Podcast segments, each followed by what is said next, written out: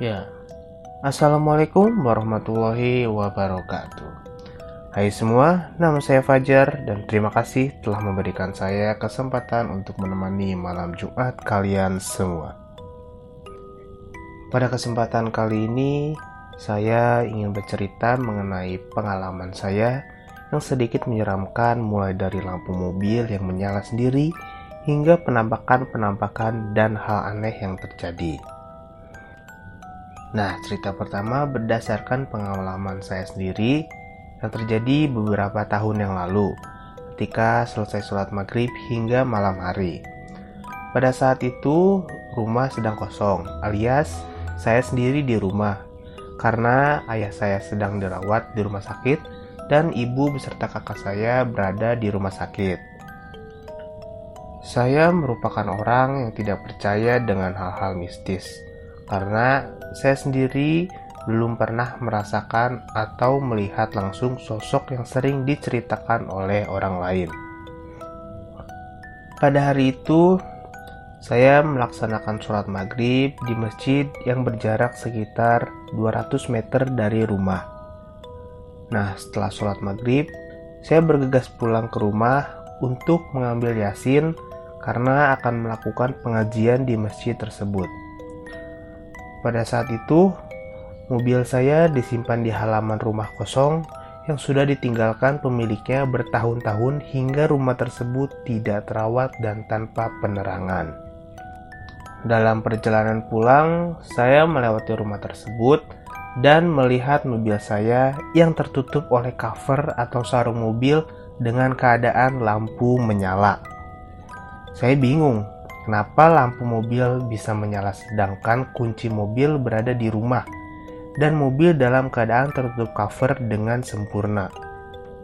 Saya berpikir kalau itu hanyalah korsleting kelistrikan saja, dan saya pulang ke rumah untuk mengambil kunci mobil lalu mengeceknya. Setelah itu ya sudah, saya pulang lagi untuk menyimpan kunci dan mengambil yasin. Nah, ketika saya sedang mencari yasin di kamar, saya mendengar ada suara barang jatuh tepat berada di luar kamar saya. Saya penasaran dan saya keluar kamar. Ternyata botol yang tadinya berdiri di meja dekat kamar berjatuhan dengan sendirinya. Di situ saya mulai merasakan ada yang tidak beres dengan keadaan sekitar dan saya memutuskan untuk segera bergegas ke masjid. Namun rasa penasaran tersebut tidak berhenti sampai situ Ketika di jalan menuju masjid, saya sesekali menoleh ke arah rumah, tepatnya jendela lantai dua dekat kamar. Saya terkejut dengan apa yang saya lihat. Sesosok makhluk menyerupai manusia, tetapi dengan muka yang hitam pekat, memiliki mata berwarna merah, dan memakai baju berwarna putih kotor. Otomatis saya langsung berlari ke arah masjid dan mengikuti pengajian untuk menghilangkan rasa ketakutan tersebut. Nah, singkat cerita, pada malam harinya saya mengajak teman untuk menginap di rumah. Saya bercerita mengenai apa yang saya lihat pada malam itu setelah sholat maghrib. Teman saya tidak percaya karena dia seperti saya, yang tidak percaya hal mistis kalau belum merasakan atau melihat langsung. Kami melanjutkan perbincangan sambil bermain PS hingga tepat pukul 2 dini hari.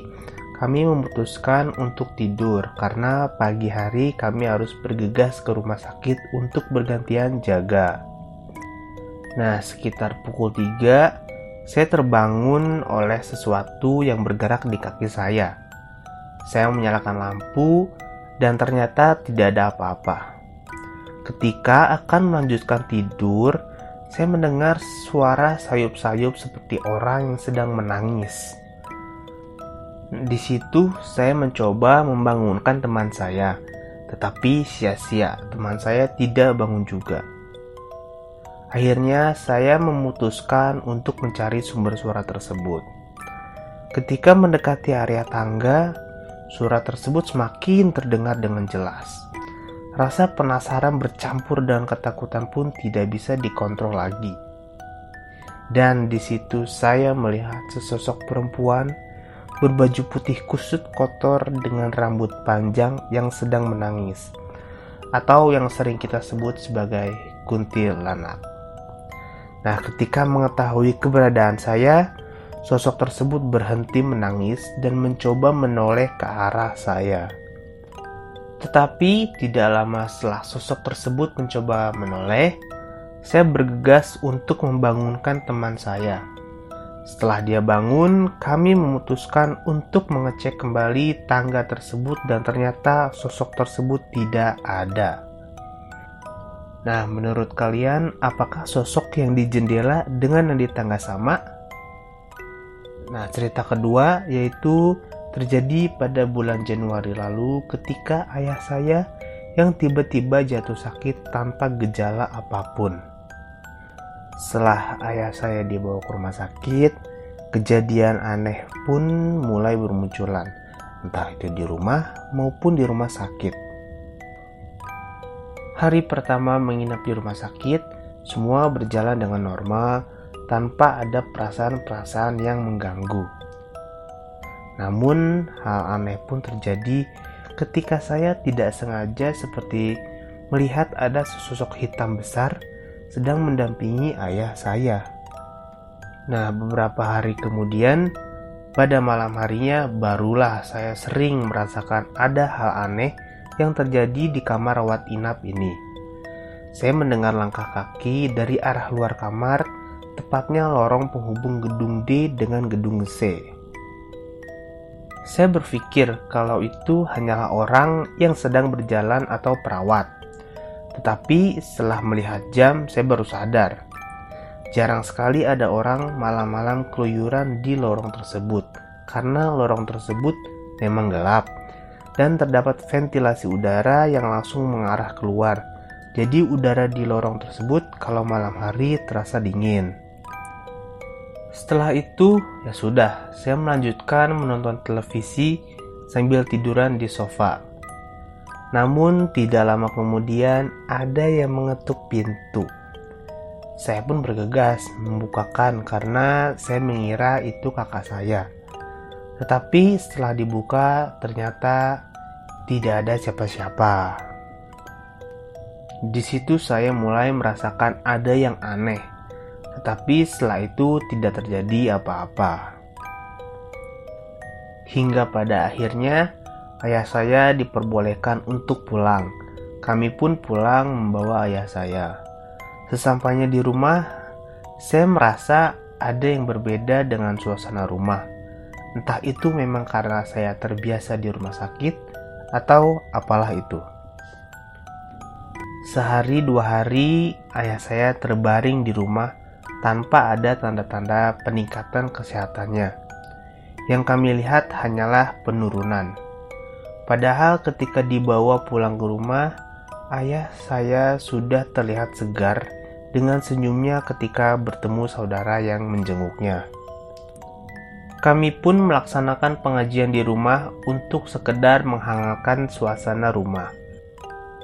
Nah, pada saat pengajian berlangsung, teman saya bercerita kepada saya bahwa dia melihat sesosok makhluk hitam besar berada di tangga. Ternyata makhluk tersebut sama dengan apa yang saya lihat ketika di rumah sakit.